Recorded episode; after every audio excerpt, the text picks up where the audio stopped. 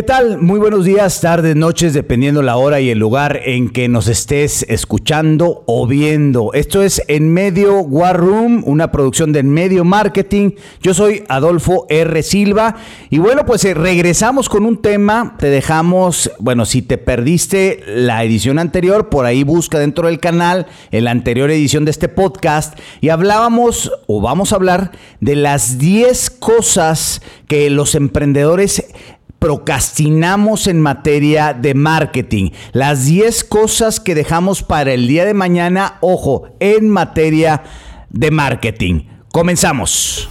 Bienvenidos a En Medio War Room, un espacio abierto para conocer, debatir y dialogar sobre temas de marketing, emprendimiento, comunicación, estrategias y redes sociales. Acompáñanos y conoce las experiencias de aquellos que vivimos, respiramos y soñamos de marketing y emprendimiento. Quédate con nosotros.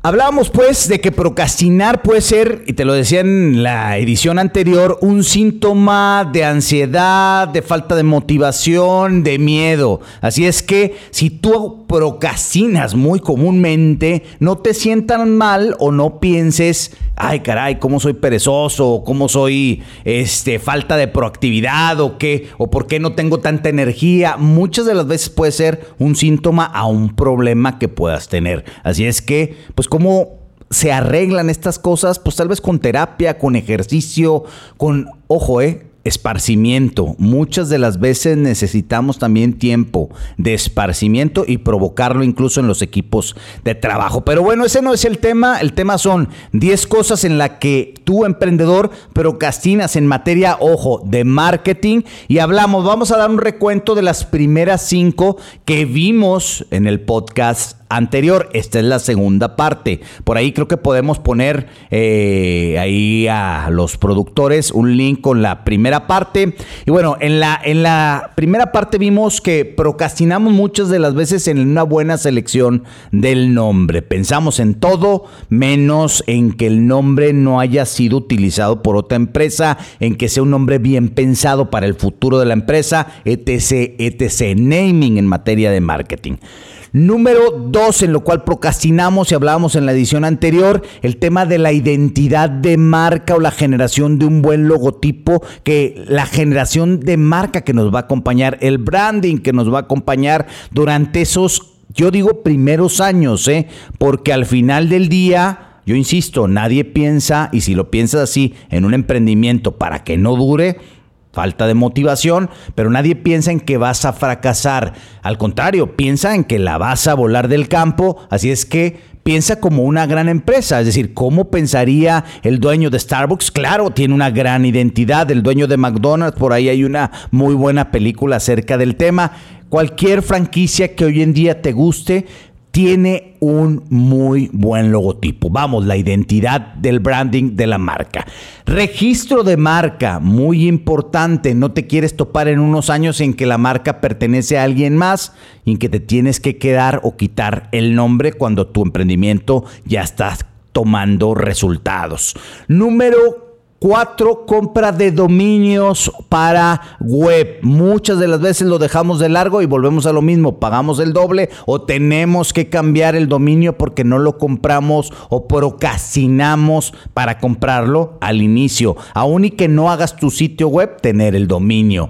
Número cinco, línea de productos y servicios. Toda la variable de a quiénes y cómo puedes vender, tienes que desglosarla. Aunque tengas muy claro el servicio y el producto, puedes de pronto venderles a más personas o hacer más productivo tu emprendimiento. Y es importante que trates de pensarlo antes de salir al mercado o en los primeros pasos de salir al mercado, porque luego cuando lo hacemos en un momento de crisis, cometemos todavía más errores que las crisis muchas de las veces te dan esta agilidad mental para cambiar y producir, pero qué mejor que lo hagamos cuando estamos iniciando el camino. Esos fueron los primeros cinco puntos y hoy vamos al punto número seis Punto número 6 y no menos importante.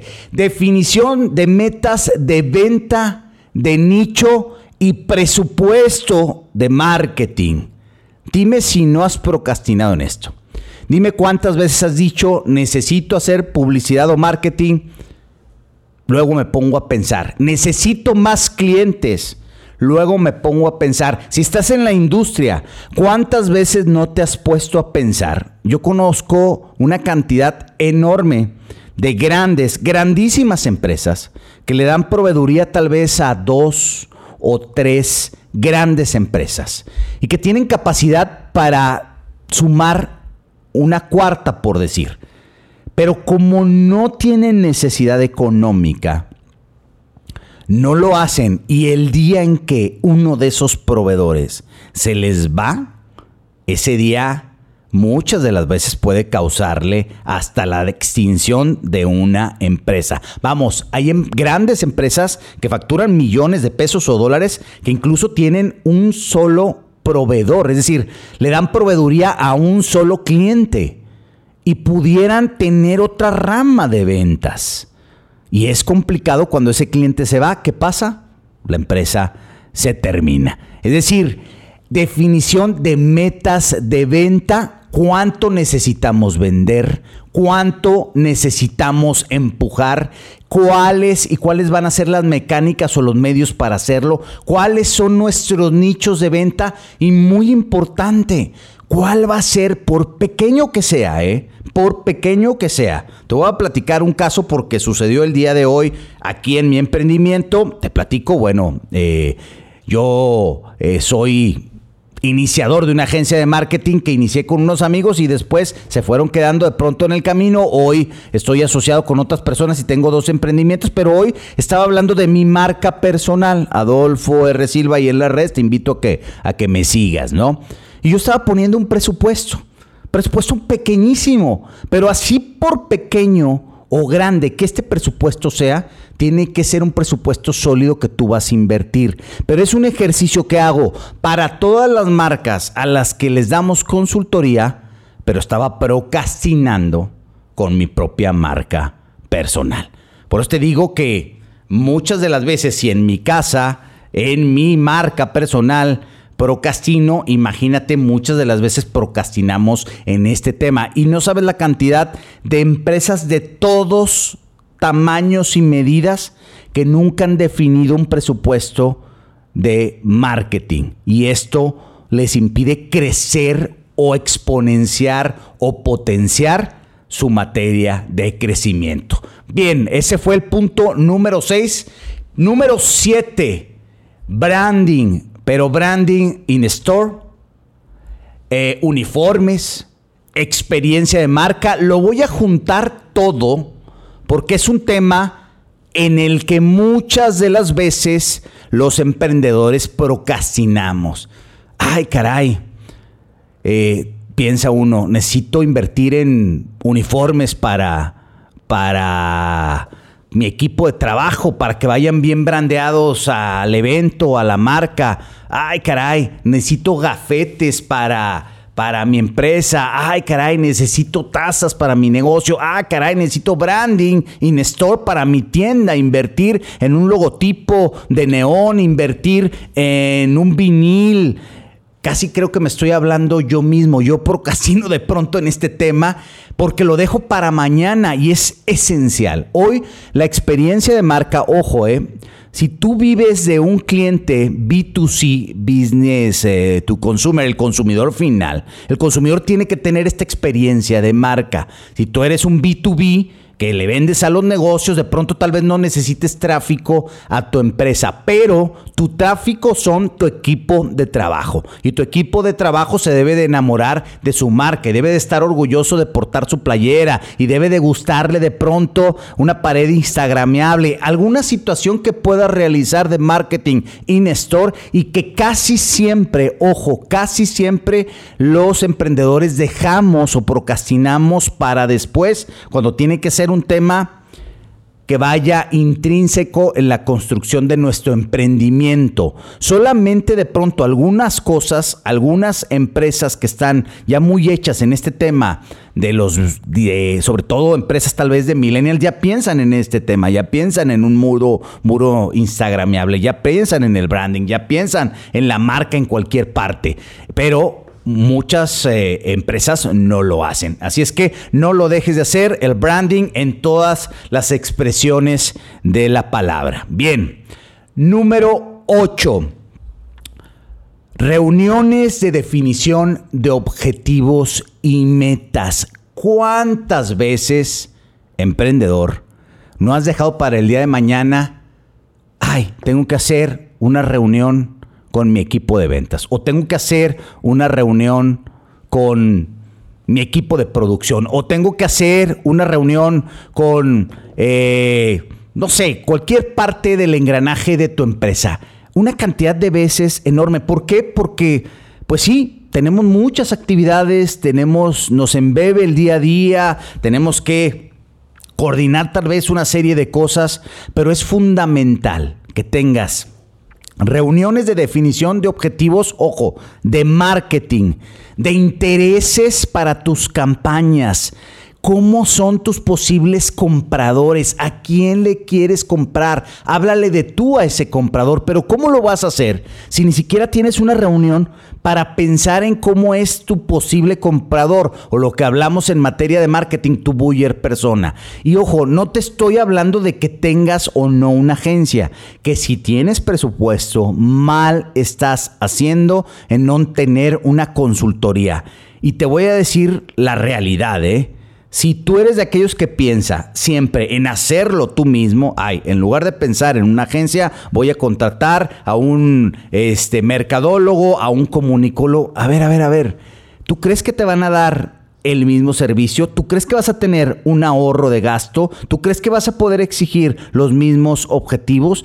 Pero muchas de las veces este es un gran problema de muchos emprendedores sobre todo de estos emprendedores que quieren controlarlo todo y que quieren controlar también el tema del manejo del marketing. El gran consejo que yo te puedo dar es sí, si tienes capacidad de pago para un departamento de marketing, tenlo para todo el branding interior y muchas de las veces el tema de producto, pero Arrópate de consultores para impulsar y llevar la marca y salirte de la caja del interior y puedas exigir resultados de venta. Así es que muy importante no procrastinar en estas reuniones de definiciones de objetivos de marketing, de intereses, de medios digitales o tradicionales, del tipo de marketing que vas a realizar.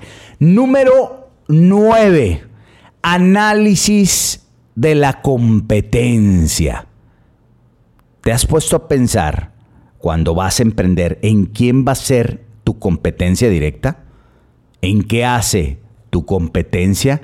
¿En qué está dejando de hacer o no tu competencia? ¿En cómo tiene éxito tu competencia? Es muy importante y este análisis de competencia, ojo, hay un dicho que a mí me gusta mucho, es la competencia nunca en obsesión, siempre en observación.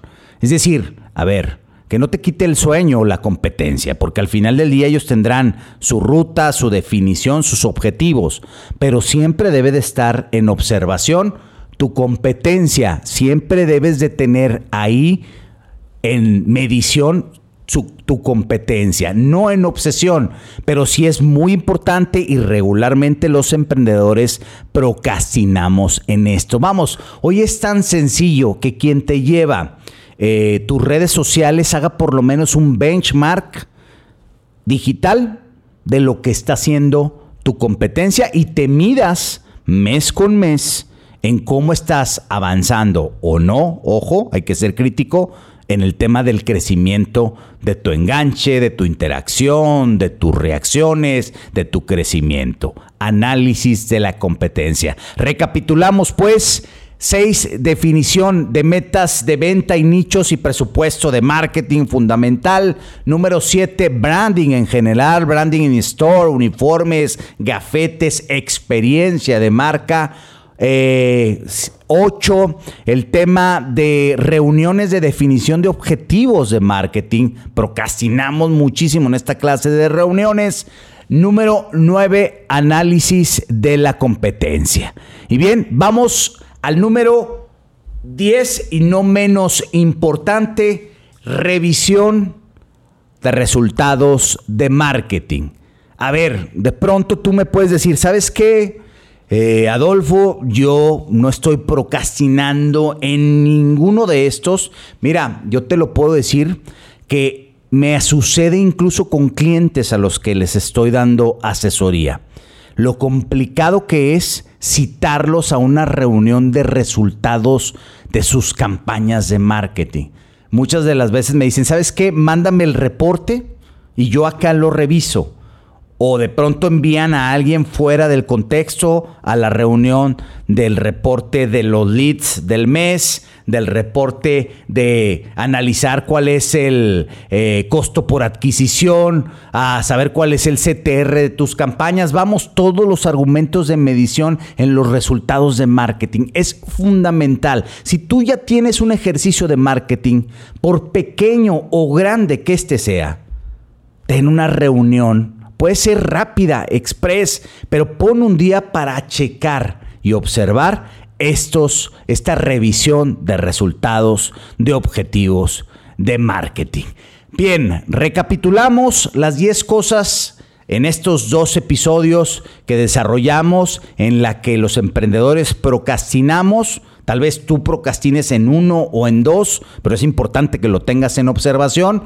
Número uno, el naming. Número o nombre. Número dos, identidad de marca o branding, tu logotipo. Número tres, el registro de tu marca. Número cuatro, compra de dominios o temas web. Número cinco, el tema de la línea de productos y servicios. ¿Qué más puedes vender? Además de esto que principalmente te llevó a emprender. Número 6, definición de metas, ventas, nichos y presupuesto de marketing. Número 7, branding in store, branding en general, experiencia de marca hacia el interior y hacia el exterior. Número 8, reuniones de objetivos de marketing, de intereses de medios digitales o tradicionales. Número 9, análisis de la competencia. Y número 10, revisión de los resultados de tus campañas o actividades de marketing. Bien, pues esas son las 10 cosas en las que un servidor considera y vive día a día con lo que hacemos en que los, regularmente los emprendedores, ya sean del ramo industrial, de servicio comercial, procrastinan o procrastinamos. Y espero que este ejercicio de este podcast en medio War Room te sirva para dejar atrás y sobre todo entender que muchas de las veces procrastinamos o dejamos para mañana algunas cosas, no porque seamos perezosos o faltos de actividad, sino tal vez traemos un problema de falta de motivación, tal vez traemos un problema de ansiedad o tal vez traemos un problema en donde moral o sentimentalmente no nos sentimos tan bien, vamos, de depresión que nos hace procrastinar. Toma nota en el tema, vea una terapia, toma tiempo de esparcimiento y haz una lista de las cosas que estás dejando de hacer en marketing y en la vida en general para poder tener mejores resultados. Bien, pues esto es En Medio War Room, un ejercicio de En Medio Marketing eh, y le agradezco de nueva cuenta en la producción al buen eh, eh, Emanuel Mares en la dirección de este podcast y por allá a Paulina Martínez, no. Muñoz, perdón, malísimo para los nombres, a Paulina Muñoz, eh, también en la asistencia de este podcast. Yo soy Adolfo R. Silva, por ahí búscame en las redes sociales, en Medio War Room como podcast en Spotify, ojalá que nos sigas por allá en YouTube y también estaremos compartiendo en el Medio Marketing las emisiones de este podcast. Que pases el mejor de los días.